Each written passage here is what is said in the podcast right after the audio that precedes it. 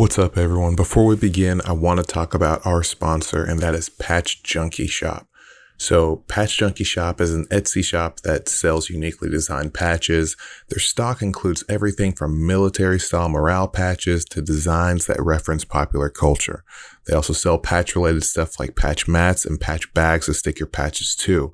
So, if you go onto their website, it is www.patchjunkieshop.com enter the promo code Salumist for 10% off of your order.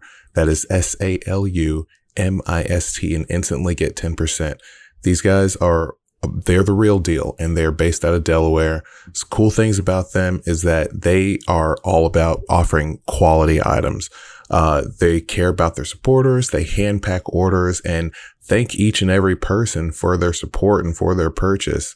They also care about the world. They reduce waste to do their part to prevent deforestation and offset their carbon footprint during shipping, and then they support conservation efforts. These guys aren't scumbags, let's be real. They're actually doing more, more than most of us are to be able to, you know, leave a good impact on this earth. So send some love their way.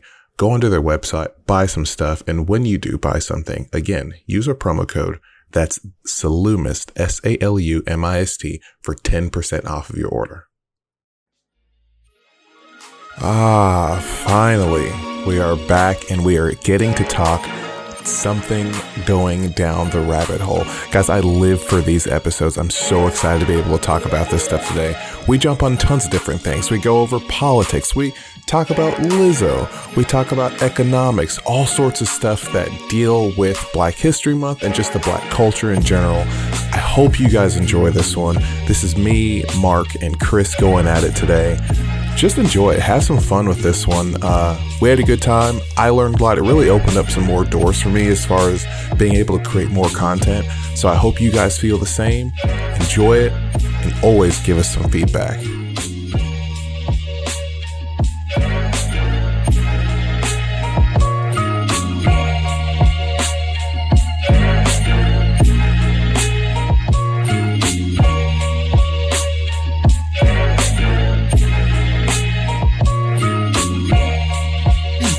Said to him that day on stage.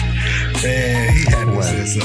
remember when they were on some sort of uh, fundraiser or something, and Bush wished for something to Obama. And Obama bust out laughing while Clinton's giving a speech. I, can't remember. There ain't no goddamn He probably telling said something about Michelle because Bush will, is he's willing to throw it all away for Michelle. Well, he, he- yeah, he's charmed to death, but that's typical Southern country boy Yeah. and black women. That's not, that's not new at all. I've seen Yeah. that. Not to, I don't know. I'm not saying taken away from 'Cause she your, is a your baddie. statement just now. Yeah, it's just like, but that charm is expected. Southern Southern white men have a thing for black women. Yeah. Like, but like, like it's not a mystery. Mhm. Like we, they were next to them. The, the relationship between black women and s- s- specifically Southern white men Was it Yes. like man me type shit? is like yeah, yeah, yeah, it's, it's as rich as our relationship to white men, black black men. Like they were, they were taking care of them, you know, Yeah. breastfeeding baby. All you know how it goes. Mhm. So like that part, I don't know why people make a big deal out of that. Michelle's glowingly charming, Mhm. and then he's a he's a country boy from Texas, so. He, you know, And he's he was, the, he was the original Yeah. Teflon Don. So Like, you think he was? Yeah, man, he couldn't be held accountable for nothing he did, and, And they Dick threw a Cheney was the original sh- I- Teflon well, Don. no, because he was Well- the he was the puppeteer, Yeah. but the motherfucker that was out front, like getting hmm. all the arrows shot at him oh yeah. and still getting missed, was old Go- hey Bush. I always liked George, man. He just has a, I think he has a warm heart. I know we thought he was the devil and it was fun to like, you know, beat up on him. And now with Trump, we're like, man, we wish we had Bush back. But Isn't that crazy? That's yeah, it's we are. crazy. But, but I can't hear nothing I in my always headphones. saw me either. I can hear. Always Just I'll turn you guys up here. Keep going. George is like, I don't know. Someone said that he was never ever wanting to be in the Illuminati. He never. He just was a Bush, and he had to carry out some work for his for the family name. But he was like a chill, drink beer, eat nachos with Mexican kind of rich. dude. Yeah. That's what people always said about George. He wasn't like on into that shit, but and he wanted to dad's make his daddy proud. well, yeah, Yeah. he had to put in some. He had to put in some some work for for the Bush name. Mhm. And I don't know, he, he struck me as that way too. I don't think he was like, interested in the global politics. And so I think he's a more laid back guy. Not making excuses for him or something, but it's interesting to think about the human being. For me, it's just as interesting to think about the human being as it is, you know, their um, administrative history, the, Yeah. the history of the administration, what they did and what they didn't do good, and all that. I don't know. I just I don't know. He seems like a, a cool, nice person. He seems like he has kind eyes. Mhm. George Bush doesn't seem evil to me. Yeah. and that's the thing it makes you it makes you really think about how like when you hear president and what a president does in the framework like the textbook definition of president you think of something very specific. But it, when you look at george bush or you look at any any number of presidents like w- with a meaningful magnifying glass you see that a presidency is not just any one thing in particular because i i think it's safe to say amongst us and then pretty much anybody else that'd be listening that george bush wasn't making too many damn decisions Mhm. he was Yeah. there in place because he was a good brand Yeah. you know what I'm saying? Yeah. Um, see, it, the Donald Trump situation is a little bit bewildering because I'm like, this motherfucker Yeah. writes checks that his ass may or may not be able to cash. Like Yeah. he puts that shit to fuck out there, and I'm like, how much of this is him, and how much is this, right. you know, part of an, a larger plan that involves him? That's why Hmm. I wanted to believe early on that the Clintons put him in there. I was so unwilling to believe that it was that easy. For him to I- get in there? hmm I just thought it was all controlled, and you didn't get in there unless some super powerful money banker, global banker, you know, Yeah. type of people orchestrated, and, and you had some some goals to to meet. You know, It, I- it's funny I don't you know, say man. that. Maybe voting does count, but I don't know. I, maybe voting, maybe voting is all that matters. Well, it's funny you say that because uh, you see the the guy on the Democratic ticket, Bloomberg, who decide, is doing the same thing, sort of Yeah. buying his way in, and somehow is on the stage. He's you know, got these radio ads where he's like, let me tell you, I'm the only Yeah, candidate up here that has a tangible plan to reinvigorate historically black schools and colleges, which are suffering right now. This motherfucker is saying this shit legit. yeah, yeah, On the radio after the accusations. Well, I Mhm. mean, he's got a long, well documented history of yeah, of saying some questionable Oh, shit, yeah. and Oh, that yeah. is devoid of him being the one to implement stop and frisk. yeah. yeah. I, I, he came like it almost seemed like out of nowhere. Oh Yeah, yeah, that's he what- bought that's his what way money into will the do for election. you. Yeah, he bought Is it, is it true that he said that Clinton would be his running mate? Are you for real? I know you posted, but is it for is it for real that he said that? I well, I didn't hear it, but I read it. All right, I want to Yeah. look that up because it was no, and he didn't. And even the article I shared said that that she wouldn't for sure be his running mate. yeah, It could be he alluded to like, well, I'm not opposed to that shit. Mhm. And then an article takes it and and spins it. That it very much could be that just as much and as that's who anything. scares me. Bill and Hillary scared the crap out of me. Well, I would, yeah. I would never do when business you like, see with him. look when you see pictures of these well-established fucking human beings this old money type cast like Mhm. these ain't new money motherfuckers new money act different you know Yeah, new money just acts different like you get together at a golf scramble with a bunch of motherfuckers that's got new money they, yeah, they somebody gonna be drunk somebody gonna get in a fist fight like there's some wild shit gonna happen but when old money gets together and does golf scrambles and shit like that there's a very implicit understanding that they have converging self-interest so when you got all these Mhm. pictures of the clintons and uh Giuliani, Michael- Bloomberg, Giuliani and and Trump. bloomberg and trump Tons of pictures of them back in the day kicking Yeah. it. You can't tell me that all of a sudden, especially when Hillary called young black men super predators not too terribly long ago, Mhm. and also said that she truly believes that marriage is an institution between a man and a woman, one man and one woman. You can't tell me that that, that bitch has so profoundly stepped into our new social climate and been like, no, I was wrong all along, and and I'm going in my direction. You go in in I don't, don't want to throw think- people away for, for not- having thoughts like that. I'm and, not and throwing her away, but I just I find she been thrown away for me. Yeah. I, I'm saying like I ain't never trusted none of these motherfuckers. Yeah. So it's not like when I voted, I voted, I held my nose and voted for Hillary Clinton, Yeah. and not because I believed in any that she was going to do anything other than what the establishment does. I did it because of the accountability element. Because Mm. I feel like I can publicly eviscerate the motherfucker that's supposed to represent me and be taken way more seriously than if I publicly eviscerate somebody I didn't vote for. Where do you think the uh, as far as politics go, then the black vote kind of sits on that Oh because for some reason, what is it? Sixteen point eight percent of the population is black. Yeah, uh, yeah. I was gonna say seventeen percent, but yeah, It's And- roughly. and the I thought it vast fell below majority- seventeen, maybe. the, the vast majority votes Democrat. oh yeah, The vast old majority, Democrat though. the vast majority loves the Clintons. Yeah, You know, and because that motherfucker seem- been pandering to black folks since way back. Remember when he got Yeah. on Arsenio Hall and played the fucking played uh, the saxophone. saxophone? Yeah, I remember. And then said that he's like, "Yeah, I inhaled." You Oh, know, yeah. Oh, yeah. I had a little weed there. No, he no. He said he didn't inhale. He said that he hit it, but he didn't inhale. oh, okay. Barack Obama, however, like- was asked a question: yeah, did, Have you ever tried weed? And he said yes. And he said, well, "Did you inhale?" And he said, "Well, I thought that was the point." yeah. And I was like, "This man right here. I like this brand, even though I Yeah. Don't believe that you have my best interests at heart or Yeah. who you work for does. I like your brand." What's the so? I think a good question. I know we had like a different topic, but what is the point for blacks to be invested in politics if it doesn't seem to work out well for us at no matter who's in power? Well, I think asking the question of uh, why why does it serve the black community to be I'm being objective it- when I ask this in- is why. yeah, so it involved in politics when it hasn't worked in the black community's interests in Mhm. the past. Um, I think that before we even ask that question, we really have to deconstruct a whole lot of mechanisms that are associated with why Yeah. the political system doesn't serve black people Sure. to begin with.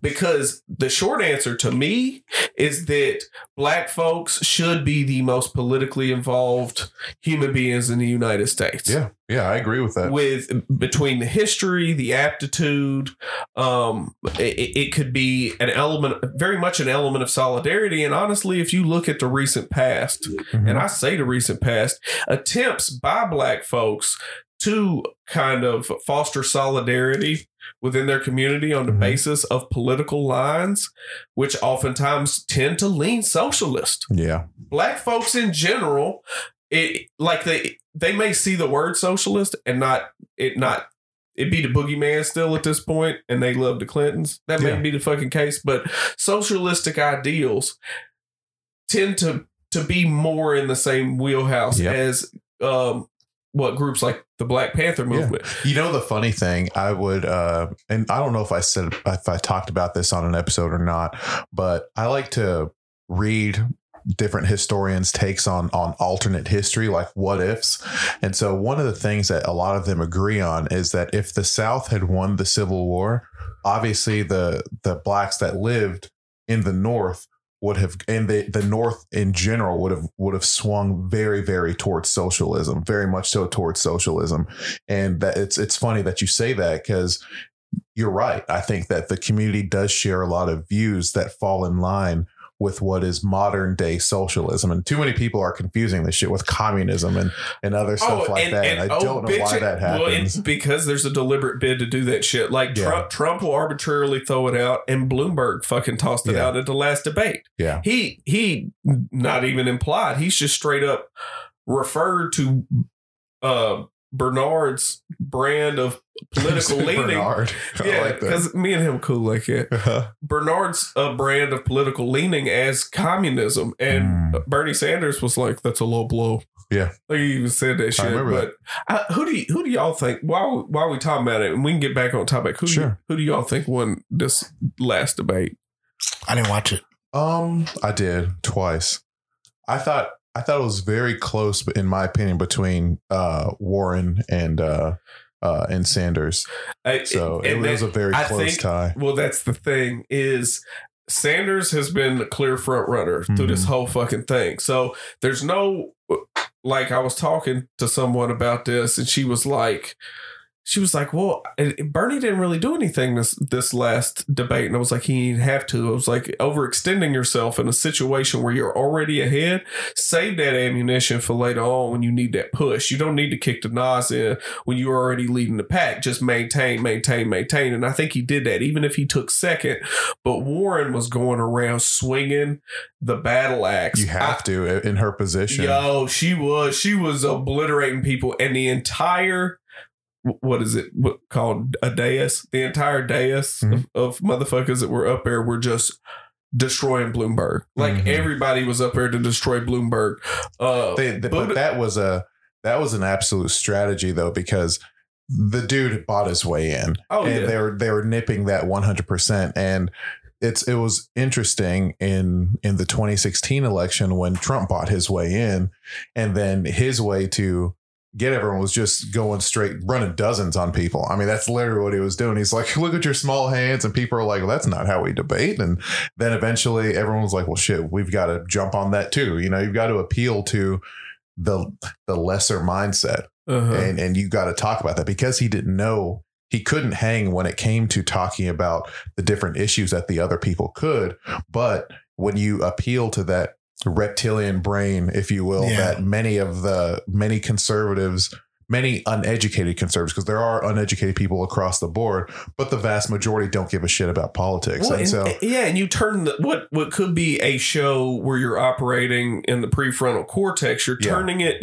Pe- people that are being led on by Yeah. it, you're turning it into junk food. Yeah, and when you turn it- and that's "Here, what he's good at." down here. That's what he's very good at. That's what his shows, The Apprentice, that's all junk food. And so when you turn something into that, then it becomes it becomes very easy because at the end of the day, he knew that it's not about what he said, it's how well he can appeal to everyone. So Is he can be possible- spouting absolute shit and everyone's just like, Look, okay. just the just the let me say just the presence of Twizzlers Mhm. sitting on the same tablecloth as caviar and baked brie and water crackers Mhm. Invariably denigrates the presence of the baked brie caviar Yeah. and water crackers. Just the fact that they is a why is there a pack of Twizzlers on here? Yeah, And but you almost and then wanna- you get you caught up eat in the fact where did these Twizzlers come from? Ha! Y'all come check out these Twizzlers. Yeah. That's Donald Trump. That's Yeah. hilarious. And the Twizzlers taste better in my opinion. you, you wrong Yeah. enough. you know. I thought that, but I do think that, but like going back to the Democratic thing, um, election, I think they had to take it like that to sort of get him out of there. And he's he's done enough of the damage. They've uncovered a bunch of stuff, you know. And now it's been un, it's been uncovered that he used prison labor to make a lot of his phone calls and all that kind of stuff. So no one's really worried about Bloomberg anymore. You could your money could only take you so far. Well, and you know what? You notice there aren't any uh, brown or black faces up here this year. No, You know why? Did you ever wonder why? I I mean, it, for me, it just seemed like they just I didn't think anyone else's ideas were were great enough. Nah, they you give them too much benefit of the doubt, man. This is branding as much as anything. Okay, You got to think a whole bunch of them people that are up there. Uh, a couple of them horses are running for the same team Mhm. too. Couple three, oh yeah, whatever. Uh, them horses are all in that race for the same entities. yeah, Um, like Buttigieg. Buddha Yeah. Judge is the establishment, but he's smooth, cool daddy establishment. He's even got like an Obama esque cadence and rhythm to his voice. yeah, The way he delivers, but he has to do it in this like uh this almost robotic um gay white boy and i there's no gay to the way he presents No, himself don't no. get me wrong that's the, the insulating factor that facilitates some Yeah. modicum He of has to be credibility on because he's gay. He because he knows everyone is going to use that against him. correct but if he is the African American African American community. hell yeah but but however but if he is on and when he does deliver motherfuckers love a Yeah. monster that comes out of nowhere on them Yeah. like they at a certain point a lot of people will be like even people who don't like gay people they'll be like damn Yeah, this motherfucker's bad and you got to give him credit where it's in it's the due. intelligence community, they back him oh yeah because he was a naval intelligence officer. So yeah, I thought that that part is interesting and then with uh, him. Ko- Kobluchar I- I don't even know what to think Klobuchar. Klobuchar. I- I- yeah, I don't know how to say her name. Yeah, where'd she come from? Uh she damn I could have told you Where's she? Oh, she's isn't she from New Hampshire? What about what about um Cenk Uygur? what? You guys know who Cenk Uygur is? No. Are you making up? here? Yeah. I- No, Cenk Uygur from the Young Turks. Oh, I was like- channel's on YouTube TV. I haven't watched too much of it. I, I, I know. best. I know yeah, yeah, I know who you're talking about. Uh, he's running for Is he really? What ticket uh well, not for president. He's running California. for governor? I don't know, senator or something like that. Interesting. Yeah. Interesting. He's he's uh, got the wolf pack and wants to get money out of politics, and really? I think he's yeah, I think he's pretty But pretty that legit. what magazine was it? it was, it's a pretty uh, well known publication that endorsed both both uh, Amy and Elizabeth. I don't know. Well, endorse both of them. So they there's some fascinating sociological shit going on with this election, but normally the Democrats always have somebody that's noticeably ethnic. Mm-hmm. Always. And I don't mean in behavior, just in appearance. Andrew Yang was the most ethnic cat that was up there. Why did right? he drop out all of a sudden? Uh, or was it not all of a sudden? Well, money. Yeah, he didn't have the money, and and with him not having, I mean, it didn't like he was polling any worse than a lot of the people that's still in it. He just didn't have the finances for it. Mm-hmm. But yeah, he was this is where you really ramp up. Your war chest has to be on like on God mode, like coming up Yeah. now, because this is where everyone's going to really start dumping a lot of their funds. but he Like that's how you saw Bloomberg during the his opening, if you want to call it opening week or two weeks, he dropped four hundred and fifty million dollars on ads. Mhm. Like Oh, that's okay. bonkers, dude. Bonkers. Like the amount of money he spent, they said that that was more than Obama's entire election camp, like his Really? election process. I mean, it's it's insane how much money that these people have. Well, and, and that's what the bizarre thing is with this is like, is is Bloomberg, is he a Trojan horse for the establishment too? Is he incentivized by some There- group of people? I don't think there's no there's a Trojan horse thing about it. He he is the establishment. But that's what but that's what I'm saying is that you have the establishment, okay, the same singular entity that might have some variation across, but have converging self-interest. So we Mhm. refer to to it as the establishment. Um, Mayor Pete, Mhm. Obviously establishment candidate. Mhm. Joe Biden, obviously establishment candidate. Okay. So is I guess Bloomberg is the uh the curveball establishment candidate. Like, yo, let's pull this motherfucker out of left field Mhm. as like Oh, the yeah. Mothra to Bernie Sanders. Yeah, like let's let's pull some votes. Let's pull as many votes away from this motherfucker as we can. Mhm. So that's what I mean by having multiple horses in the race, and that, that- that Yeah. this is overwhelmingly marketing for that shit. But Yeah. there was not a a brown or black face one, and I'm like, I wonder why the Democrats didn't do that. And I was like, they're planning ahead. It's like you know, Obama had two terms. Yeah. They're like, we'll wait a little bit. We'll wait till maybe next election. Mhm. Say say Trump wins again. We'll wait until next election, and then we'll have you know a black candidate or some shit like that. I mean, that's that's all very hypothetical. But I think that if if Trump does not win, there there will be if Trump does not win and Sanders does win, there will be years upon years upon years of straight Democratic presidents the entire time. I, Like, I would, I, think, would like, imagine. I yes. think that that as as someone who can 100% objectively look at both parties, like Trump has ruined the he's ruined the Republican Party. yeah, Like and, and by ruined I mean like ruined the establishment Republican Party. And people in that party do not know how to act. yeah, the GOP is dead. that- I- that's what I think. I think it's that it's going to have to come through. It's going to have to experience the same type of um, revolution, if you will, that the other um, the other parties and stuff like that are going through, or that the other party is going through. There's going to be a bunch of Sanders type people that are going to jump through. I could even see someone like um, um, some of these other personalities. What's his name? Who's the, the short Jewish guy? Um, ben Shapiro. Do- Have you heard I can't heard me? stand that motherfucker. Yeah, is I, he know, I, I can see, yeah. See people like Ben Shapiro, Jordan Peterson, people like that stepping up and kind of making some kind of a bid. I just, I just Yeah. see some kind of a Peterson's revolution Canadian. happening. Oh yeah, he's Canadian, but uh, I see some kind of a revolution happening within the GOP over Yeah. time. Well- That that and then right because right now here's the biggest thing with the Democratic Party is there is the and and here's the place where I feel that a lot of African Americans are is that the Democratic Party right now it is there's a changing of the guard going on. The young people are really really coming together, and, and I hope that they're coming together. Um, and they're showing they're showing the party or at least the establishment. They're like okay your method is not working anymore. Let's try some other mindsets. I think younger people ideas like socialism are is much more appealing because there's certain things that are happening with them. These guys are entering like it's all been been recorded and talked about that the younger generations are at a point now where it's going to be extremely hard for them to make more money than their parents did this is going to be the generation that's going to wind up in shitloads of debt. There's going to be all kinds of crippling depression, all kinds of stuff like that. So you're going to want systems like that. And so right now it's got to fight itself.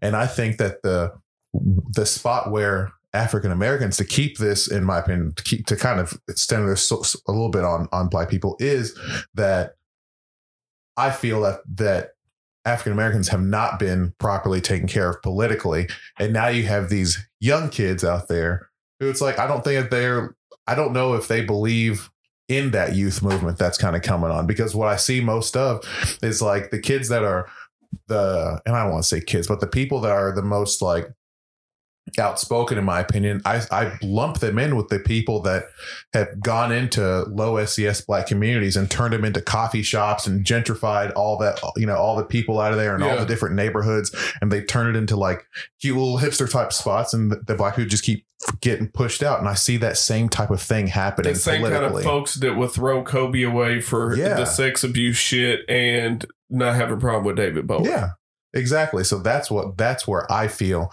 there's going to be a little bit of a problem in the future. Well, and that that is kind of the I don't see race crowd a uh, little yeah, bit. That's like a ton of them, man. And, but also in that same crowd, you have you have some hyper diligent, like savior ass white people too. Sure. That I think uh, a byproduct of candidates pandering to black folks is that you encapsulate certain demographics of white folks mm-hmm. as well. If you see a candidate that their policy platform is built around like, okay, I'm going to reinvigorate black schools or whatever, I think that that has a uh, a propensity to kind of draw in some peripheral white folks at the same time. It's not it's not just when you do something for the black community, it doesn't just ring true to the black community, yeah, you know. Yeah. Um, but it's in the same in the same breath, obviously, if you do something specifically for the black community and there's a bunch of poor ass downtrodden white people that work their ass off mm-hmm. and don't have shit to show for it, those people are gonna continue to vote for Trump. Because mm-hmm. they're like, well, that's work hard, I you can make it. The, whatever those things are that need to be specifically done for the black community have to be done by the black community, mm-hmm. and then every, then it's okay, and that that doesn't that doesn't cut anyone else out or or create a um, meta marginalization. You know that as a side effect, you know, of doing something for the black community, doing something for herself, because otherwise it won't work. Otherwise, mm. you're going to get one of those other backfiring things that yeah. happen, you know. So um, I don't know what it looks like, but man. do you see it kind of backfire? Like the way that I was kind of explaining it, does that make sense? Where I, mm-hmm. okay, so you've obviously you live in Nashville, yeah, where you see a lot of the yes, the very very liberal, like I, I yes, keep wanting to say hipster yes. they'll go into poor communities and turn it into something. Yes, gentrification. Yeah. So sure. I see a political gentrification happening within the Democratic Party where I see oh, black people yeah. getting pushed out. It's neoliberalism. Oh, yeah. yeah, absolutely that's happening. Yeah, now I see what you're saying. Absolutely that's happening. And that's to be expected. I'm still of the mind that are uh, that black people as a po- politic polit- politics in America or effective politics in America to me looks like the GOP. They're going crazy now. They're getting fat and, and eating themselves in a way, in a bit, in a way. But um, you have to have before you can have the type of solidarity that makes for effective politics. You got to have your mind. Mm. We don't have our mind, so that common uh, what did you say earlier, Chris? Common goal that the people converging self interest. Self yeah, it does. It doesn't. We don't have that in the African American community. It's just it's just individualism of the wrong kind and collectivism only in useless outrage. But we are isolated. We're just like in survival mode all the time, and so we don't make any household sacrifices to the greater body politic. We don't do it. So we don't stand a chance. And I don't know what's going to have to happen or when it's going to change over for us. It may be end up being those those uh, groups of people that are appropriating what was once associated with African American minorities, the, whatever piece of the Democratic pie that was. Mhm. Maybe it'll be those people to do it, but we don't look like we're going in a direction to wake up, if See, you will. and this is why I thought that Andrew Yang was such a good candidate because because of his one thousand dollar solution, Yeah. thousand dollars a month. I've thought, and it's it's a thing of. It makes me think of. I think it was an episode you said where everyone wouldn't hate Jeff Bezos if he gave everyone a couple thousand dollars or something Yeah, like that. uh-huh. You think completely different Uh-huh. when you're it's it's easy to or it's hard to think about making changes in your community when you don't have any fucking money. yeah, It's hard to want to invest in your community. It's hard to want to do anything. It's hard to want to do anything when you don't have money. yeah, Because so- at best you gonna lay low and eat what you got to around the house and try and chill. Yeah, We've so been that's there. why I thought oh, it's it's- definitely. yeah, Been uh, that's why I thought it's it's the idea is out there enough, but fuck, it makes sense. Like if if we weren't thinking about money, if we weren't thinking Yeah. about just paying that alone, that thousand dollars can take care of people's bills. All right, there. Imagine the amount of brain power you now You can't have self-actualize. towards- You can't- exactly. You can't self actualize. That's why I was so high on the guy, man. Yeah. Because I think that that could have. That's just such a. And when he said that this won't cost as much as the other programs that are out there, Mhm. then that makes even more sense. And I was talking to some other people about this uh, when I was saying when they were talking about Sanders uh, Medicare for all or you know healthcare for everyone and stuff like that. And I did the the thing that I was saying was that I didn't like that that it essentially would force private companies to change theirs because I'm in a position where my benefits are absolutely killer. Like they're really, really good. But people had some counter arguments saying, hey, but imagine being able to pick a job not because of uh, the benefits and stuff like that. Right. And I, and I agree with that. That makes sense. But I still think that the bigger problem than that is that too too many or too many politicians, too many systems are focused on just fixing the symptoms of bad health, not addressing the actual problem of bad health. And I said that we need to stop getting so, and this is very prevalent in in the African community. We need to get into the mindset of being way more proactive, having better health programs, more incentives for gym memberships, for all this other kind of stuff. And I said that it. I didn't realize the possibilities when it came to good food and access to good resources and all that until I started making a lot more money. Like, Yep. and I said, It's there is really a funny. problem with that. Yeah, and I it's said, there is a really interesting. massive, massive that connects to with the thing that I was going to say that I was afraid I couldn't make connect, and only in my mind did it connect. But you just filled in the the gap. Um, I'm losing it. Uh, yeah, when we're gonna go, when we want to go correct our political proactiveness, we have to write down and measure who or what systems, what parts of the economy benefit from us not being healthy. Yes. We don't we don't ever approach it from that way because you know that might make it that might make it easier for us to prioritize what the next steps looks like Mhm. because you have to ask what's taking so long or why is it so difficult. But um I think that it's not just a side effect of of history. I think some people it's it's a it's a I think that African American people in particular are an economy like all Oh, on their own. Like we we consume a lot of stuff I'm going to show that, you some text. that keeps our mentality and our health the same place. And I think that goes across the board for everyone of low SES. The things that you do to sort of cope with that also perpetuate it. Mhm. And and we could easily measure or right or draw a line to what industries are being held up by that. You know what I mean? Like how much orange juice do we buy? Seriously, it's like Yes. billions of dollars Yes. of orange juice a year to put in our gin. Mhm. So we can self medicate. And where do we get the gin from? Well, we, we have more liquor stores available to us than we do, you know, fresh fruit markets or farmers markets. and stuff. Absolutely. I know we hear people say that all the time, but I think it, if we if we measure that and right sort of map that out, it may become clearer Mhm. what what sustains uh, our poor political activism. Yeah. And, and I and I'll say real fucking fast, and and this is typical me bullshit, uh, harping on capitalism. But I don't think capitalism's the devil. I think a little bit of capitalism or a whole lot of capitalism is perfectly fine as long as it's mitigated by certain safety features. But what's the backbone of capitalism? Supply and demand, right? Yeah, That's that's it's that simple, correct? Yeah. So a system that's based on supply and demand stands to benefit from fostering more demand, Mhm. correct? Yep. It's an inalienable logical conclusion to come to. Yeah. So if we're going to apply a capitalist paradigm to something like people's well-being, their their uh, health, their individual liberty, any number of things, they we need to how can we capitalize on that? How can we create a demand? A demand for this medication because this is an issue. And there there becomes this interwoven Yeah. Well, I think that the it's dem- well, like you, if you eat McDonald's all, it, like Yeah. you work a shitty job, you hate your life, you you go and eat something that that causes a uh, an insulin response, uh, dopamine floods your system. You feel good for just a minute. You do that shit Mhm. all over again.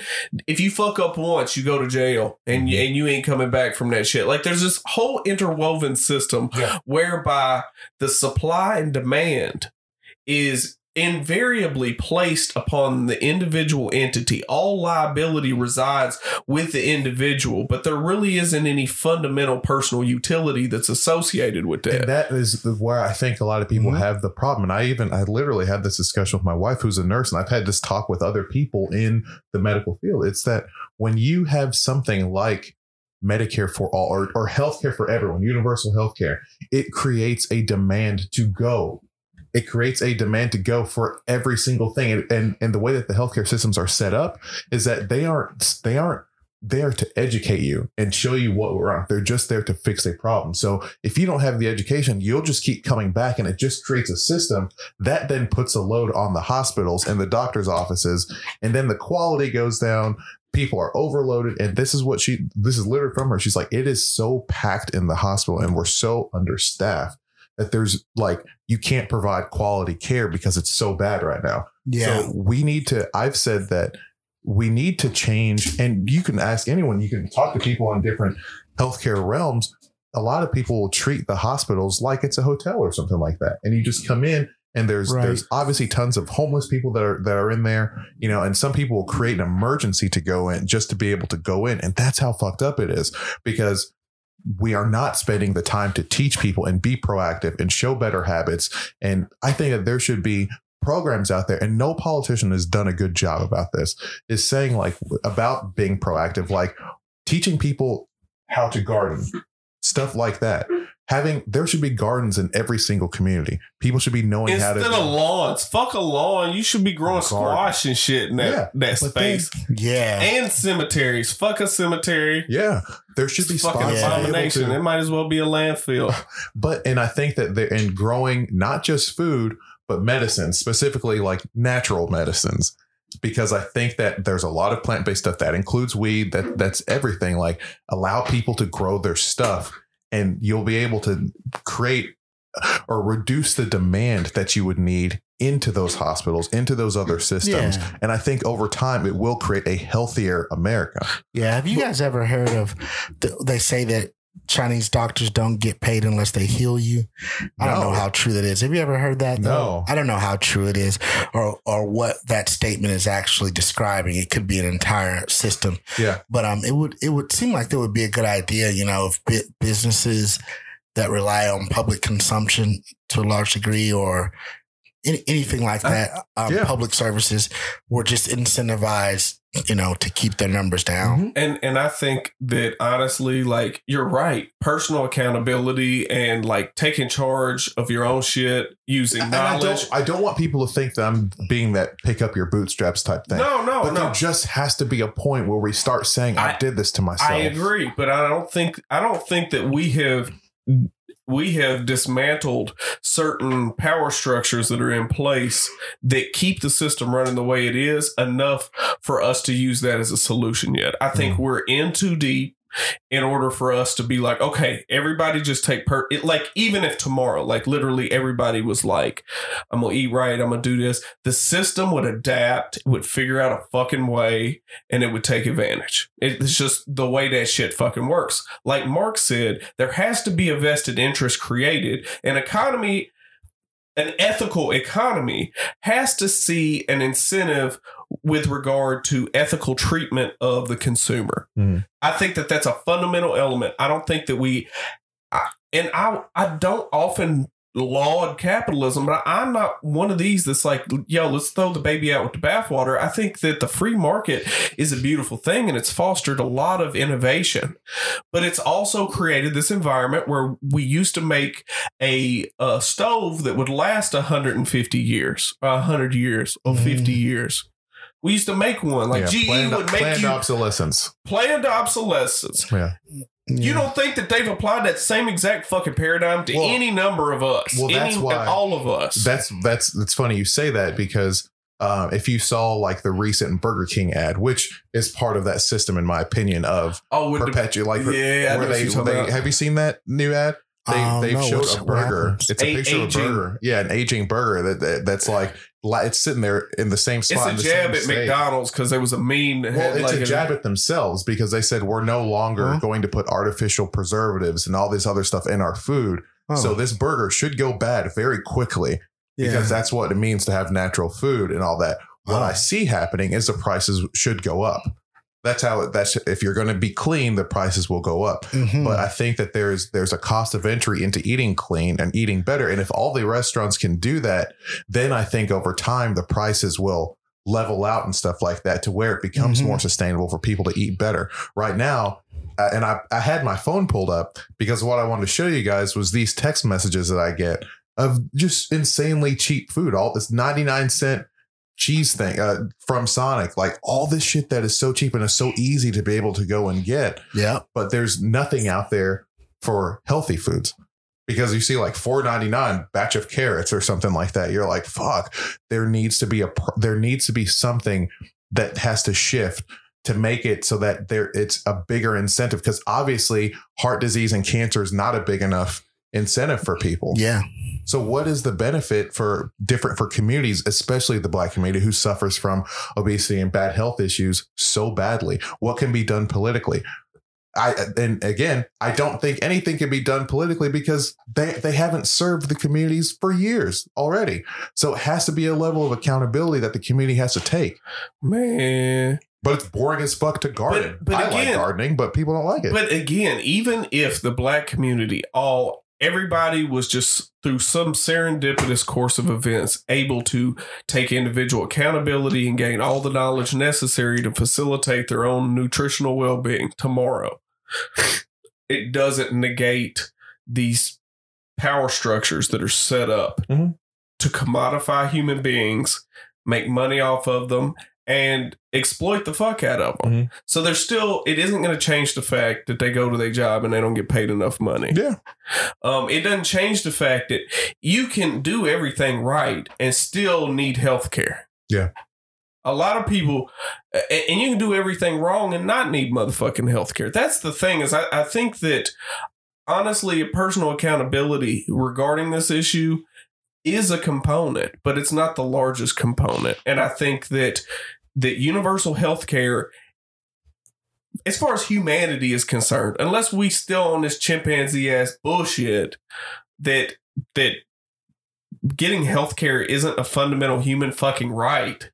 If we still not on that shit, then I know that there's going to be a transitional period. I don't Mhm. think that there's no point in sitting here and debating like the downside to it or this. Of course, there's going to be a downside because the system itself that's set up currently that benefits from us all being sick and tired and not taking care of ourselves is going to to writhe and and thrash and fucking it, it's it's death throes man like that's just what's gonna Yeah. fucking happen Yeah. and and even in its wake it's not gonna go fucking peacefully even Yeah. if, even if the that predatory capitalistic paradigm, and I say predatory capitalistic. I don't believe in throwing out the the free market and capitalism, but that predatory element, Yeah, even either. as it drifts away, it's still gonna have some elements of "I told you so," I Mhm. fucking told you so, and that shit might come back every once in a while. You might have a flare up of some individuals. It's like, see, back back to the way it was. But I mean, goddamn, we got motherfuckers is acting like uh, People don't Indian- realize when you reverse changes how much more money that costs. Oh to- yes, to- absolutely. And Yeah. and again, like we we live in the United States of America, where the irony is that we we have so much freedom that motherfuckers could go around and cosplay as neo Nazis. Yeah. Like we got so much freedom here. Mhm. Yeah. The thing that we, the boogeyman that we fought and killed, you can now cosplay as that boogeyman and actually go Civil around. War reenactments. Uh, yeah, and that be the shit. Like, Confederacy Yeah. proudly. Yeah. God damn! Like we've got that much fucking freedom, Yeah. but it- people people don't understand that they're a walking goddamn joke whenever they imbibe in that kind of thing too. Mhm. Like Yeah. you you know that it's not. Well, I, don't- I don't know. There, there's been a lot of elitist cats that come out with these very like white supremacist. Um, well, on average, um, uh, African Americans don't have as high IQ as Caucasians and Asian Americans. Like there are those Mhm. cats out there as well, but a lot of them, the the body of them, are lost, angry, Mm. Yeah, disenfranchised definitely. motherfuckers, man. Yeah, I I always want to always want to ask um, to people like that, uh, Sam Harrison, those types. I don't know what they're getting at. It's like they don't they don't see themselves or something.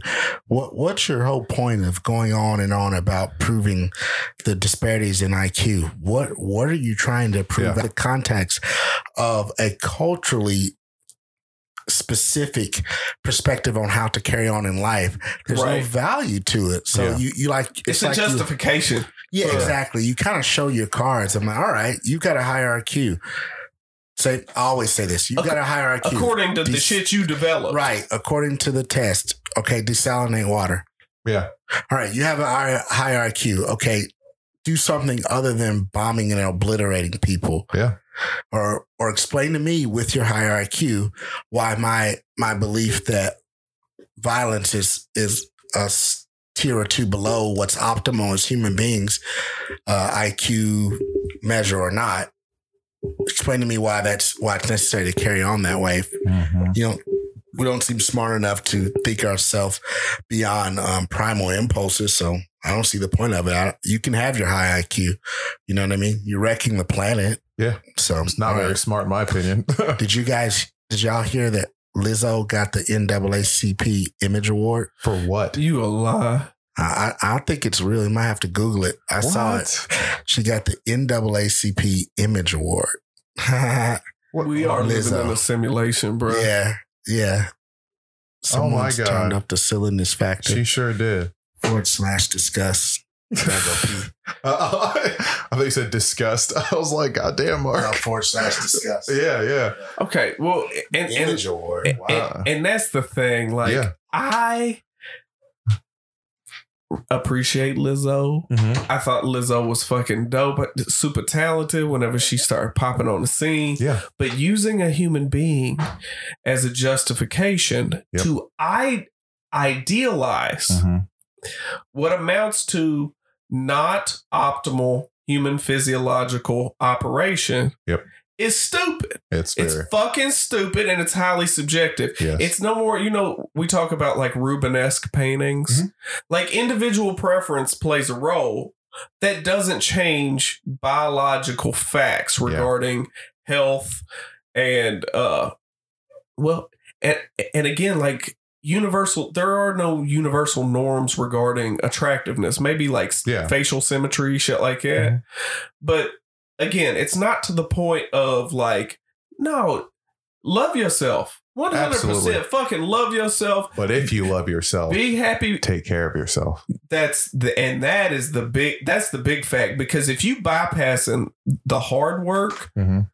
You loving yourself it's like america patting itself on the back saying we're the best country on earth when we got children sleeping in the fucking streets you going around saying i love myself i'm beautiful but then you ignore potential risks to your well-being. And Yes. again, don't get me wrong. Mhm. I know that there is no normative fucking body type, but each one of us does have an optimal Yeah. function as far as body type is concerned. But I, and but I think that that is a, if you want to call it an indictment of, I feel the the African American culture is like the the I don't want to say the flex in the in while you're in the midst of like just absolute chaos. Like people are like, oh, I'm you know I got my shit together. I'm I'm you know I'm I don't want to say I'm bad, but you know what I'm saying. Like there's a lot of people that are just like, uh, I'm strong. I'm this. I'm that yeah. and yeah. it's like everyone can see your and your life is falling apart. Your life's falling. It's it's like people who would take like the selfie of looking like super sexy, and you look in the background of the picture, and their room is just a fucking mess. They just got a mattress on the floor. yeah, they got a mattress on the floor. You have all this stuff just strewn about. There might be like a kid just like, "What are you doing?" You know what I mean? Like it's that kind of shit. I'm like, in here hungry. yeah, it's like, hey, I need I need some food. And that is an indictment. Like I feel that and I'm and I'm not saying that that whoever wins the image award for the NAACP needs to be some super fit person. But you have to realize that when you do stuff like this, it does set a different kind of example. And It sets a certain type of mindset for a lot of uh, like uh, African Americans that are growing up. So for the longest time, one of the things was for in the time of Destiny's Child and Beyonce and stuff like that, made fantastic music, TLC. But when when the song like No Scrubs came out, that song pissed at, at an early age. That song pissed me off so bad. Like hanging When out the Kalu first passenger heard that song, he was sitting in his buddy's Yeah. car. I, Yeah, that's, yeah. That was my immediate thought. You No, was no. hanging up the passenger side or something, Hey, wasn't you, bitch? Holla, holla, holla. but Uh, it just in like the whole the Destiny's Child like pay my bills. You can't pay your bills. Can't pay my automobiles. Like yeah. what? Like are Yeah. you are you are you for real? No, I'm not going to be Captain Save-A-Ho for you. That's not what I'm going to be. Like that is not what we don't need to try and have those type of people. what- Self accountability is a big and real fucking thing. What's hilarious is that it when you operate in those terms, you, even though you're you're really putting your foot down and you're empowered, Yeah. you're still in a cage. You Yes. still are bound by this power structure that you've you're imbibing in, regardless of Wouldn't like there be a song like think of about like joint banking? Joint, it's good. Let's invest together. I mean, but like, but it's the same thing. Like like you know people that own dogs where that dog gets to do whatever the fuck it wants. yeah, Like uh, come on, Rowdy, yeah, Rowdy, get Rowdy, get in here. Stop it, Rowdy. Yeah. Like that kind of shit. Like it, that dog don't respect give a him about you, but- whatsoever. But that dog is still a dog. It's Yeah. still bound to their fucking like sink or swim, their treatment, whatever. If that person goes, that dog whole a dog's whole world is going to change. So with this this notion, what what's being fed to the the female population with that kind of ideals, it sounds very liberating on one end. Mhm. And, and and maybe maybe we're looking at it too black and white. May, per, perhaps we can have both. Mhm. Perhaps it's it's a little bit of both that you can be belligerent as hell. Like, okay, look, bitch, I have a PhD and I make money, so you better do it too. Yes. Now that's okay. But if you on your do nothing, belligerent as hell for no reason, and then people are like, well, I'll be damned. Like, I respect this person Mhm. just because they don't give a fuck, and then that gets lauded, becomes kind of a toxic entity to a degree, it seems like. Mhm. Yep. Narrative change for Beyonce when she got a billion dollars. Yeah, I heard, I heard her Everything breath thing. changed. I heard her breath thing, and that makes sense to me because I feel like billionaires don't have nobody in their life Just like, yo, you need to go get some I used prescription to ride gum. my bike past her house in ninth grade. Did you? Yeah. What? Did it smell funny? Nah, it just was a normal house. I'm so A what? normal, a normal, you know, upper middle Beyonce? class. Yeah. Uh, in, in, in Houston, Texas, when you go to, I forgot you lived in Detention Texas, didn't you? or like after school, Yeah. whatever, to, you go earlier, not later. yeah. So I'll get up in the morning like at 445 or 5 and I'd ride my bike to Mhm. school and the moon would be out.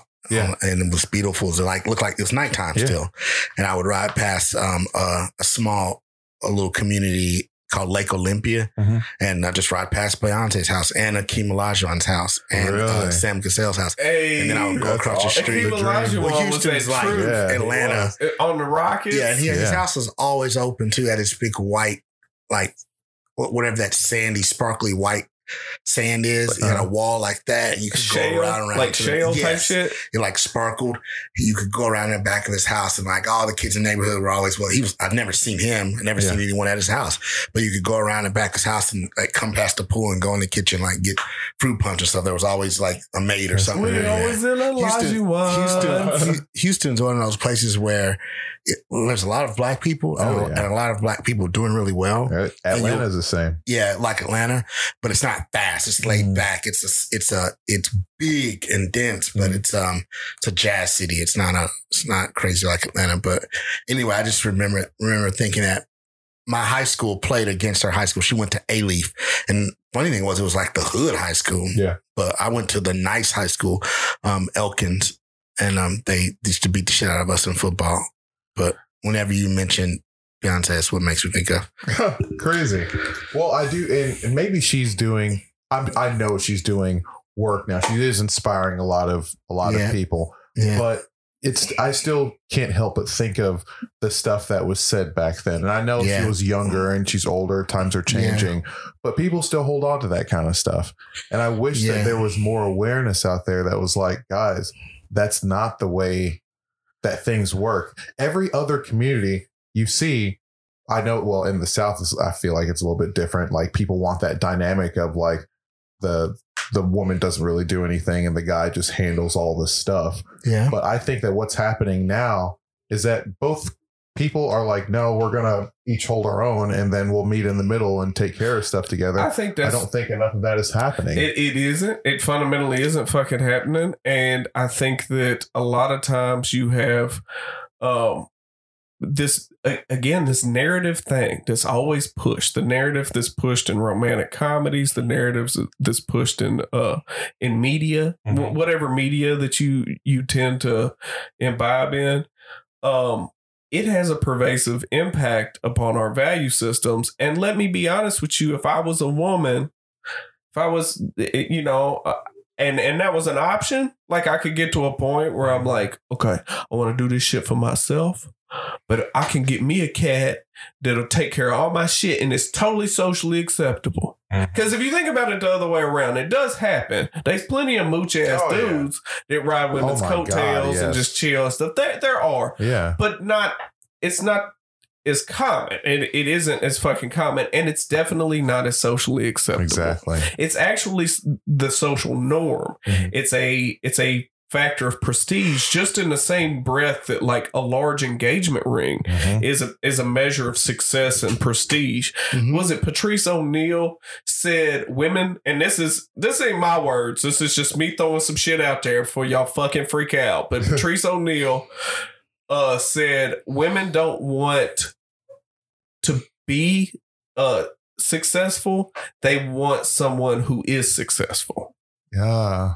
Yeah, sure. Yeah. That, That- that's sense. Yeah, and, and, absolutely. and and that is again what whether there is a, there are biological underpinnings to that because we've talked about the anthropological implications of Mm-hmm. of basically patriarchy like brutal patriarchy over hundreds of thousands of years and how that could impact Yeah. DNA for both of us or if that's just normative societal stuff because if you go to the old world Mhm. the old world tends to be a little bit more egalitarian in a lot of ways even even people that are old school in the old world tend to be a little bit more egalitarian. You know the where new that's world different? is a little bit more like like cut and dry. You want to know where that's different, where that that doesn't apply? Where What community? the? Middle East. The Nigerian community, That's true. because it's expected. What's the primary both- religion in in uh Well, it's a British. It was former So British colony. Yeah, so half is Christianity, and then the other half is Muslim. Muslim? Yeah, but the it's expected that is it a super religious country?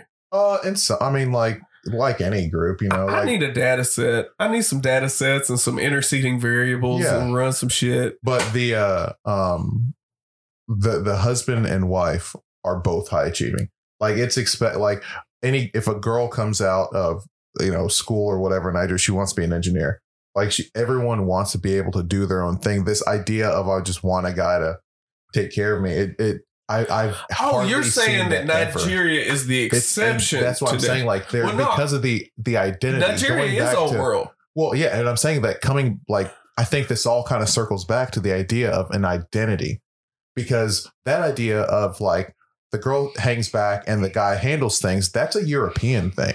Like well, that's a, even old world Europe though has gotten away from that shit. Yeah. that's what that's what, and I think I'm talking like the settlers and you know when they first came here, the women just stayed home and all you, all they did was you know the nomadic are nomadic like where the waves break type people. yes Those are the ones that's because if you go to like rural Spain, for Yeah. example, rural Spain, and I is not the same as rural fucking Kentucky. yeah And, and I mean, I mean that in every possible fucking sense. But the value systems that are are typically found in the old world, like Mhm. like Nigeria and and like Europe now, Mm. Scandinavian countries in particular, but they they've operated under their own kind of system for the longest time anyway. They they tend to be a little bit more chill. They've come to this center point with Mhm. regard to gender roles and shit like that. So I guess it is here in the United States, and it is very much a product of what we're just fed over and over again. you know what it sounds like What? you know why maybe maybe the the idea of like like many or women in the in the black community ex- not really expecting having that mindset of like I want a I want a man that can like take care of all the take care of all the stuff and me kind of chill out or just that whole Beyonce that Destiny's Child mentality sounds a little slavey to me Oh. because that's what you see that's what was seen I don't think so. I think that's I what it think seemed like to me I I think um maybe. I mean, I think America makes everyone into egomaniacs. Everyone. And whatever your baseline impulse is, I think you just kind of express it like an egomaniac, you know what Yeah. I mean? Like because expressed with cultural uh, culturally appropriate humiliation, it comes across very endearing and attractively. I want to be taken care of. I want to take care of the home. I'm here to serve my family and my husband but put it in the blue ribbon winners losers culture of America and it's my man better take care of me. You know what I mean? It's the same thing. I Well- think I think America just does that to everyone. It makes us it makes us all monsters. Yeah, I think I think who's pushing all this men media? and women. I think consume like corporations, people don't want you Yeah. to buy and, and, stuff. and who is the who is the fate? Overwhelmingly, Mm. who are the cats that are at the helm of those Yeah. entities Yeah. that can take care of you financially? Yeah. yeah So if you've got again, it's basically this all the very marketing goes towards that bruh. It's, Like, it's, it's- a I- I I like saw it's vacuum like cleaners, bro. this Like is I how- research vacuum cleaners so much, but all the marketing is like it has like we're like gonna get Susie Homemaker Look, with the cool Seth, vacuum. Seth, we're gonna get all this Yeah. money. We're gonna get all these Yeah. hoes. It's gonna be gonna- great, man. Seth. That shit has been going on for a couple generations at Yeah. least in the United States, as far as like that Wall Street kind of mentality on things. Yeah. But if That's you, like Mad Men. it, it's it's further commodifying females, in my opinion. And to imbibe in it is playing right into that those hands of, yo, you might be an unruly, opinionated, um, capable, intelligent, uh, forthright individual, but you still you are that individual within the constraints of that social system, whereby that individual is still the hand that feeds you. Mm. And if you even scale that to uh, race relations as well, white people love black people for their entertainment value. Yeah. Tell me a white person that don't like a big, silly, fat black person, hmm or uh, uh, uh and again. Big and fat is a, a part of the equation. Big, fat, boisterous, loud laugh, um, Self-deprecating. self-deprecating or or like over the top just oozing with self-confidence in this like contrasting like well you don't fit conventional uh, standards for beauty in this country oh my goodness look at Mhm. this anomaly like it is it's it's menstrual shit Yeah. And not the time of the month Yeah, thing. know, like yeah. what the listeners may not know what a menstrual Oh, okay. See is, but like it, it goes back to some real racist shit. Like uh motherfuckers were basically just utilized for entertainment. Like oh that tap dancing, uh, does this Mhm. please your son? That kind of shit. That I real racist seen- funkadelic shit. Um, along with that, I never see someone that looks like LeBron James wearing a suit and tie represented at even the same percentage that African Americans are represented now. All the guys, the men in, in my industry, they they're you know they're not that imposing. You know, Hmm. I wonder if there's anything. Well, I, I I observe that not only do white people enjoy a black person that carries on the way Chris just described, but they have very next to no tolerance for any other sort of demeanor. They want you to Hmm. stay in your fucking lane. Yeah. And let one, me tell one you- that doesn't appease their sensibility. Well, and I'll be So honest. how, how do you make it in those areas, Mark? I don't. oh yeah, I struggle a lot. I'm I'm legit nerdy glasses, yeah. you know, strange kind of inflection to my voice kind Yeah. of guy, but what I am saying doesn't Yeah. doesn't match that and I struggle with it constantly. Well, the funny thing, one of the things that you said a while back was that uh, technology doesn't care about your emotions, Yeah, and and it's funny in your field. I think that you tend to take that approach when you're talking to someone Yeah. about something, and when people expect you to be the yes, jovial, like absolutely. like wait, he didn't crack a joke with that. He just told me that I sucked at something without saying without making it to that entertaining it's or the fun. only thing threatening my employment to, to this very day. I struggle with it. It's literally not, and it's amazing that that no one sees it or they they exist in such a, a privileged or socially uh, comfortable place that they don't even have to question how little unfair it is. But that's all the coaching or like advising I get is about is that whole not what you said, how you said it thing. I'm like, Mhm. that's really interesting. So when it comes to me expressing myself as a professional, and I'm not a accidental technologist, I'm an actual technologist, surrounded by people who are meandered their way from call centers or something. Mhm. They're not even, you know, studying this. But my entire ask is to make sure you appease the sensibilities of this group of people. I'm I'm just thinking we're putting tires on a car. Mhm. Like you know, that's not the kind of impact driver that's going to Yeah. strip the bolts. The, the wheels will be ruined, and that won't be what the conversation's about. Yep. It'll be about how I made them feel by pointing out what I thought was a dispassionate and impersonal Mhm. bit of information. It fascinates me. Yeah. Do, do you think that honestly, as organisms, let's let's take it all the way back just as organisms and like self-preservation and genetics and shit like that.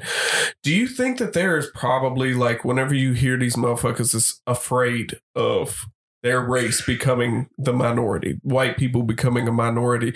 Do you think there's they're really speaking for white people or they're just speaking for white men? Do you think they're afraid of the legacy of white men being trounced on? That's a really good uh, distinction to draw. I think it's definitely men. I think it's, Yeah, I I don't think think, the a- women care at all. Well, because because for all we care in this motherfucking room, here in about five generations, we could all be like some shade in between Mhm. me and Mark. Like just on Yeah. that kind of spectrum. We'd be fine. Everybody just get to fucking we'll, we'll we'll work it out to the point where we'll have to really stretch to uh to to shit on somebody based upon physiological characteristics. Um That, but listen, that that question it always comes from the people who don't have an idea of their identity. Well, that that's true, but at the same time, like I, I can't help but think that these people that are like my people are being run out. No, you're afraid of your white Anglo-Saxon Yeah. namesake being trounced on because the DNA, the, the, the. DNA, hey, the DNA for white females is going to keep Yeah. going. It don't Yeah. matter who's reproducing with them. White females are still gonna pass their genes on. Yep. Are you afraid that some brown, black, beige motherfuckers gonna gonna outcompete you for your females? Is Yeah. that the issue? Because I kind of beginning to believe that that might be it. And you talk about intimidation within the workplace, like even me being the way I am, Mhm. being somewhat like more on that the, the ambiguous end of the spectrum, the way I carry on, the way I present myself, my physicality, all that shit. It's viewed as novel. It's appreciated. They understand and respect my utility, uh, what I know. But I know that I get looked at as a freak to a degree, like an anomaly. Like, eh, hey, he's cool. If we need some hood rat shit done, he need to go talk to somebody. We trust him. He can go to meetings. He can do all this other shit, but we can't give that man the influence of, of having a seat at the table. And if you scale that shit up, if you facilitate other motherfuckers that again, like you you was talking about cats like LeBron Yeah. like in these high high profession fields it seems like it tapers off. You don't see genetic anomalies like very physical individuals albeit that there tends to be a correlation between physical fitness and mental fitness. Mm. that's actually the correlation. The old thing is like oh you either dirty and weak or you strong and stupid and that's not really how it is. Uh you think that tapering off has to do with their aptitude or or their desire or do you think that there's a deliberate bid to keep individuals who are very much more in the vein of measuring success in a different way for keeping those entities out Yeah. I don't know if hmm. I go so far as to say a, a bid. It would take some work to identify what the behaviors or actions are, you know, that would constitute a bid. But it's certainly this the result of successful cultural expansion of a particular subset of the human family, white males, is corporate America. It's their idea. You know what I mean? It's it's it's their idea me- reaching its its maximum potential, and it's awesome. I think corporate America's cool. I think businesses and, and all that. I think commerce and capitalism is great. It's just as it, it grows, like all other ideas, you start the the pitfalls or the um, negatives of that idea kind of start to get a little bigger too. Where on a smaller scale, they're not that noticeable. But when when corporation is an idea about how to carry on in a civilized way where you are competing for resources, it's one way of doing it. You know what I mm-hmm. mean? And you just see some of the, you know, some of the that's all it is. But what happens is the people who identify most closely with that style of thinking also have an ex, uh, extrapolated uh, lack of tolerance for ideals and styles of thinking that don't allow with that. So you see it, um, you see, you see that lack of tolerance get a little bigger as well in the corporate, you know, environment because it's an idea that's gotten really, really just like um, athletics, for instance. You go Mhm. to the opposite spectrum. It's not that you can't have a high IQ on the football field, but what this is, this is an expression of highly competitive, highly good teamwork people and, and highly athletic people. It's an extreme expression of a certain subset of human qualities. And you'll find that that's not the appropriate place to talk about Dungeons and Dragons. Yeah. You know what I mean? It's not like they they are out to kill nerds or something. It's just you'll find that it doesn't come across well in that environment. Yeah. So that's all it is. No one's really necessarily has to be waking up every morning thinking about how to maybe oppress another person. But I'm curious. How am I going to shit on black people? today? yeah, So I'm curious how. See, it's not a deliberate bid. It's just Nah. wo- just little tiny things over time Yeah, yeah. add up to what amounts to a side effect. Yeah, yeah, that's right. And it cultivates too. You get a, a sort of expectation as well, so that even when you see the real deal in front of you, someone that could be very effective. But well, Steve Jobs was like that. He Mhm. wasn't really good to work for. People didn't like. He was kind of rough to work for, you know. So he was an anomaly in how he carried on inside his corporation, but he was able to produce something that was also unique, you know, and hasn't been done since or or before, you know. Okay. So All right. I'm thinking, I feel like we, I like this. I actually like this episode. Yeah, we because I talked feel- about a bunch of Well, I- shit for no I- damn The fun thing is that I was like, man, I really want us to go down the rabbit hole at least once for. Well, we for did that yeah, I think we did that today. And I'm, I want us to not call it rabbit hole. what do you want to call it? It's demeaning to me. We're Is just it? talking. Yeah, it's not. Why, why is it a rabbit hole for? Because Perhaps because surely you don't mean it that way, but no, but I think why that a rabbit hole? because whenever Alice in Wonderland yeah, type it's Alice shit. in Wonderland because Right. you discover so many different things, Right. and Right. it goes and it's not like it's it flows way more loosely than our other topics that Right. have an actual actual thing. This is your I think- opportunity I to think- rename it, Mark. Let's no, do well, it. no, I'm- I just think if it's too deliberately topical, then it also kind of becomes contrived. It, seem- it feels contrived. Does it? To me, it does, but I'm not a typical listener, so you don't want to you don't want to set stuff up to, according to my sensibilities. But generally speaking, like if Kalu had showed up, uh, like I didn't know who we was going to talk about today. Yeah. If if Kalu, I walked in the door and Kalu had been thinking about two or three things, or even one thing, he was like, "This is what we talking about today." I'd be like, "Challenge accepted." Like that's that's how the fuck we roll with it. yeah. Like and and I love that. Like it almost So do I. almost we could just draw topics out of a fucking hat, Yeah. and I'd be like, Yeah. "All right, Yeah. let's Yeah. let's do this. No Yeah. edits. We Yeah. gonna go." Yeah, yeah. I'd love I to have a so, thing where too. we have more uh, listener submitted topics. We Yeah. did that one time, and we need to go back to doing that because we had we did like a drawing one time where it was like we Yeah. drew out of a hat, and uh, the winner, the winning topic, You got I- him a pizza. yeah, I, I sent a pizza to their house. I had What? a You pizza did that delivered. already? Yeah, we can just That's a- continue doing That's that. That's a great idea. You should yeah, bring just that be like, back. hey, topics for you should pizza or have something them like that. um, maybe kick off the uh, topic b- by doing video, a response. video yeah, or, or audio. You can record it yeah, beforehand. If you want and Yeah. like see if see if people would participate. I right, would. I totally wish I could that. call into my favorite things I like listen to, especially like, when this is Mark in it, and then he hang up. yeah, It's like stop calling us, Mark. especially when uh yeah when they're talking about something i just wish one thing would get added or Yeah. they got on a tangent i don't know i always want to call in and say don't forget to you know touch on this Yeah. thing because i think you're about to say something really good but you got you know Yeah. we, we did. We we about we we talked our way through. Really, we illustrated how interdependent all this other, this Oh, shit yeah. is, but yeah we never really fully explained one thing. Yeah. in total, but like, I'm okay with that. But Yeah. uh, closing remarks, Kalu.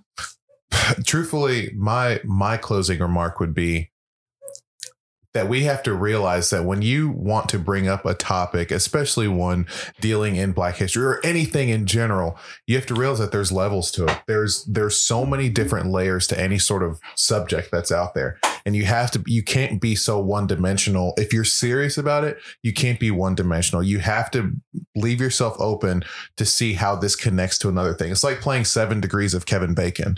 You know, like you'll if, if you've played that game before, you you name a movie and you name another movie and you name another movie, and it all leads back to Kevin Bacon. I think that you have to be able to play that to show that there's reasons for why certain things happen, and if you don't address that, you're not going to get the full story of, of stuff. And so that's kind of my thing. That's why I love episodes like these. It really allows me to. It opens a lot more doors for me to find different things to research. And so after this episode, I'm going to be looking up tons of other stuff, like the idea, like why is it that Lizzo got the image award? Is it solely for fashion? Is it just her image? Like I want to look up stuff like that. I want to I want to look up things with the black vote in general. Like how many times have have African Americans been screwed over politically and didn't even know it? And why do we continue to support the Democratic Party? Every time. Yeah, and the funny thing is, like, why are there black people saying, "Hey, uh, there was who is that?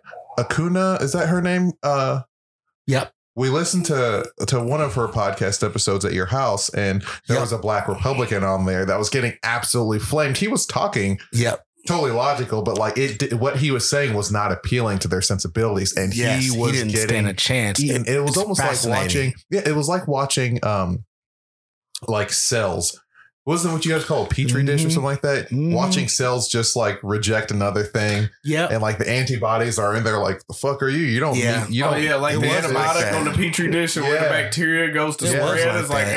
yeah. it's like uh, uh, uh, uh, I don't that, care that worries me more than anything. It makes me think that we're not mentally capable of real nuanced discourse. That the the type of discourse is necessary for us to elevate. yeah It scares me, man. This guy's Yes. just saying regular old stuff, yeah and they were going off because he wasn't doing that emotional thing of you know somebody did me wrong, and this is why I'm voting for somebody. And like you don't, you haven't offered up one real reason you like Obama. Remember when we got ran out of WKU? Mm-hmm. Remember what that kid did? It was the exact same thing. He stood up and the kid had literally a matching, whatever that fashion is that's like black and gold with the little symbols.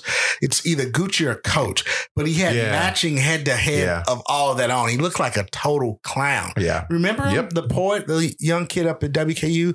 It was right before, right when Obama got That voted shit's in making me angry just thinking Mhm. about it. All And right. Khalid somehow dragged me up to WKU and we were we were in like some freshman seminar or something. And I was like, "You guys are." Are fools if you think Obama's going to be helpful to the African American community. You can't be helpful to the African American community and simultaneously be a president yeah. A little bit more fiery back then than I am now. But this kid like stood up and said something about Huey P. Newton, the brown bomber. He just started rattling off stuff. Like it was Yep. ridiculous, but it was that same thing. They didn't want to have any kind they didn't want to discuss what we could do for ourselves. They just wanted to say, This is how I feel, and Obama makes me feel better right now in the moment.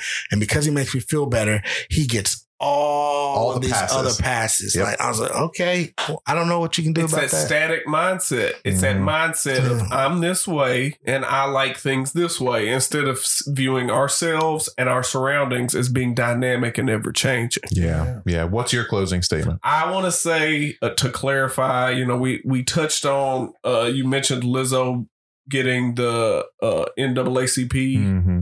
Image Award. Yeah. Uh, and we talked about diet and you know the black community and how historically like there's a litany of issues that are associated with what would be considered a traditional African American diet. But beyond that, uh, you know, once again, somebody's physical appearance should never be a point of fucking ridicule unless it's you know i mean a- and, i'm gonna be realistic if it's in quiet like if me and Kalu is sitting somewhere and they some raggedy looking motherfucker on tv or even if they struggling and they a nice person if we have the opportunity to slip in an uncouth joke then that shit is gonna happen from time Yeah. to time right Intent and context is everything. Absolutely. And and it doesn't make you two-faced. It's intent and context. Now, when it comes to somebody who is is quite obviously not at their optimal weight Mhm. physically and and they're allowed to be at that weight as a virtue of residing in this society as a uh, a child of uh, surplus Mhm. indulgence.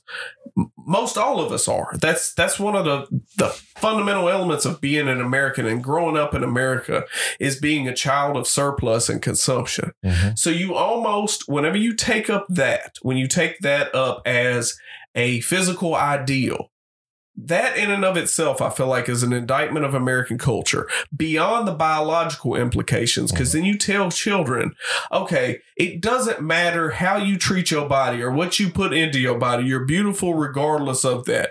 That might be fucking true. You might you might be able to destroy your body and still be physically uh, conventionally appealing. You definitely can probably put whatever the fuck you want to in your body and still be a beautiful human being as far as the way you conduct yourself. Mhm. However, spreading around this notion that that it is in some way equitable to go around saying like, well, nobody ever criticized Chris Farley or John Candy or John Belushi or any of these heavier set male actors or you know figures, public figures. It seems to only be a female thing. And quite obviously, in reference to like Lizzo and the Yeah, flack that yeah. she's catching, only whenever that body type is being pushed in some way as a physical ideal does it become problematic for some of us who are like look hey you can be you can be beautiful you can find that beautiful your your significant other can find that beautiful do you Mhm. this is this should be the place on earth where you allowed to do you and do whatever you want to Yeah. but i'm not going to sit by and agree with you that it's a healthy way to fucking exist and it's not a healthy thing to imbue in children who are already the heaviest children on the damn planet Mhm. Mhm. Mark, what about you, man? I'll just say with regard to Lizzo and that perspective, um, what's being talked about right now. What Peter Griffin said. Peter, Peter Griffin. I love where this is Oh, going. Men are not fat. Only girls are fat. That's why Chris Farley and them don't factor in. That's it. God damn it. That's incredible. All right, guys. Do we have any shameless shout outs? I gotta give a shameless shout out to uh the homie Tyler Young. Uh-huh. He just hit a, a good PR, hell of a fucking PR. Yeah. Uh was it 360 on long? Oh, yeah. I saw that. Yeah. Yeah, that was a hell of a a, a a personal best for him. He's getting ready. He's gearing up to go compete at a world strongman competition in Ukraine. Mm-hmm. And sorry for the way I say I've been under the weather and uh, on, on medications for my sinuses and It's shit. okay. You know how it is. But uh shout out to Tyler Young. Um I'm I'm walking into my second month of programming. I'm probably gonna have to take a chill pill this week and uh wait till I feel a little bit better before I can jump on that shit. But man, my posterior chain, back, all of that shit has never been more functional, stronger, yeah. uh less riddled with aches and pains. Mhm. Tyler is an asshole mad scientist, man. Yeah. Like he he will set you up for success, and by that fourth week or whatever, man, he rained down fire and brimstone on your ass. Like it's six sets of six of everything, and it's heavy, and you're just like, I need to get out of here. But uh, I if he tough leg day I, yesterday. I- I know that the man has a lot on his plate, an Mhm. enormous amount on his plate. Uh, competing, working full time in uh, mental health. He's in the same field that I'm in, being a dad. So if he has a spot open up for him to coach your ass, God, you better jump on that shit because it's a steal. Yeah. He he is going to invest more in you than your dollar is ever going to be worth. Mhm. So again, shout out to Grade Eight Performance. Shout out to the homie Tyler Young. All right. Mark, do you have any shameless shout outs? No, no shameless shout outs this time. Uh, yeah, on Saturday, I competed in a, a uh, food competition challenge. So I do want to give a shout out to Bartley Weaver. Oh, Um, love Bartley. Yeah, yeah. Shout out to Bartley Weaver. He's For, one of the uh, good ones. He is one of the good ones for calling me to to come out there and uh, you know keeping me interested. I originally wasn't going to. At first, was like, yeah, I'm going to do it, and then I was like, no, fuck that, I don't want to die. And then just talking with him, I was like, man, let me go out there. Yeah, because he made he's sweet talk. He's like, Yeah, man, that ain't no thing. know? yeah. And so I was able I talked with him and went there and competed. Uh I won, which was I, I don't know how I'm proud of that because it was like three thousand calories, probably more. It's super slutty. It's not about the calories you won. Huh? Yeah, I got, you I got the That's dub. dope. Yeah, I Yeah, didn't hear yeah. you say that. yeah, That's yeah, awesome. yeah. I ended up winning. You won. Uh, uh, but uh, I want to give a shout out to uh, Boyce General Store uh, for hosting that competition. Yeah. And, Boyce Um, General Store out in Alvaton. yeah, it's Alberton. It's on. I don't know the street. I had to GPS it. I was like, this is way too far out for me. But uh, I want to give a shout to them. I want to give a shout to Park Street Donuts. Um, that was part of the challenge. There were some donuts in there, and uh, those donuts, man, holy shit, Make you go nuts, man. huh? They make you go Where's nuts. Where's the donut place at? it's on Park Street In here our Bowling. Park Street? Yeah, in our okay, Park cool. I Street. grew up on Park Street. Great. Yeah, so I know what you're um. I like my I like my donuts like I like my women, Glazed. thick and bad for your health. So it was uh it That's was true. it was pretty yeah it was pretty intense. Huh? They can, Powdered. yeah, they can be powdered. I mean, I can take some chocolate ones, but you know, like Yeah. you know, what I mean. you gonna get in trouble. I know, right? Somebody That's how you get shot. you. but So no, it was are uh, they are they like um uh, whatever handmade yeah, donuts? Yeah, they're I guess handmade. They're just whatever. big and Cool. juicy, man. Goddamn. I mean, just thick fucking donuts. Gotta try it. Yeah, yeah, and uh, there it was great. It was really good, good flavor and everything. But I felt like absolute ass afterwards, and so I went to go watch the fights at uh, Buffalo Wild Wings. But I ate a salad. My ass ate a salad. I was like, I'm not having anything crazy. I've had no carbs today. I told you. I told it- you about eating salad from places like that, dog. hey, like, it was pretty good Uh, actually. look, you're playing Russian roulette though. It's a good rule of thumb. You don't eat salads from play. Don't eat non, just fire like Yeah. scorched Yeah. shit Yeah. from places where you got potentially questionable kitchen staff that are just ready to go to fuck home. Yeah. Unless you got motherfuckers making they salads Yeah. like by hand, like with some um, what are they me- mescaline greens and shit like that. well, yeah, mine had. It wasn't just like basic lettuce. I mean, it was like I know, but but eighteen year old Tori who has uh her nose running and is on her phone texting. Is like, eh, Adam Cru- yeah, fucking croutons. croutons. Oh my god! Oh, he didn't want any croutons, and then she Just just, take her bare out. hand, and she's like, "This black motherfucker is gonna." if there's a crouton in there, he's just gonna have to He's eat it. And then you're like, here. ah. so you play a Russian roulette with your He life tips again. bad enough anyway, so let me just go ahead It's and make sure this You croutons. keep on. It won't be the last time your butthole explodes from some questionable salad. so far I'm good. So far I'm good. So shout out to all those people. Uh, uh, I, I'm glad that you guys. I well, I hope that you guys found value in this episode. Um, as always, hit us up on Facebook. That's the Salumis Podcast. Go to Instagram at the Salumis Podcast. Um, we're mean, guys wherever. We're on Spotify. We're on Google Play. We're on iTunes. There's no reason that you guys can't find us on there. If you can do us one favor, please reach out to a friend and share any one of our episodes. If there's one that really that you were really feeling, do that. Share that episode with them. Let and just engage in some kind of conversation. And if it becomes something big enough, reach back out to us and let's talk more about it. I did a an FYFT episode on Friday with with one of my friends, Megan. It was fantastic being able to go and hear her story. I'm going to be airing that one this week. So shout out to you, Megan, for coming out there and opening up and just telling your story. I'm so excited to be able to get that episode out. But guys, I hope that these episodes so far during Black History Month have been very valuable to you guys. It's been good for us. I've learned a lot. I hope you guys have done to, done so as well. So kick all the ass this week. Do something special, and we are out. Peace.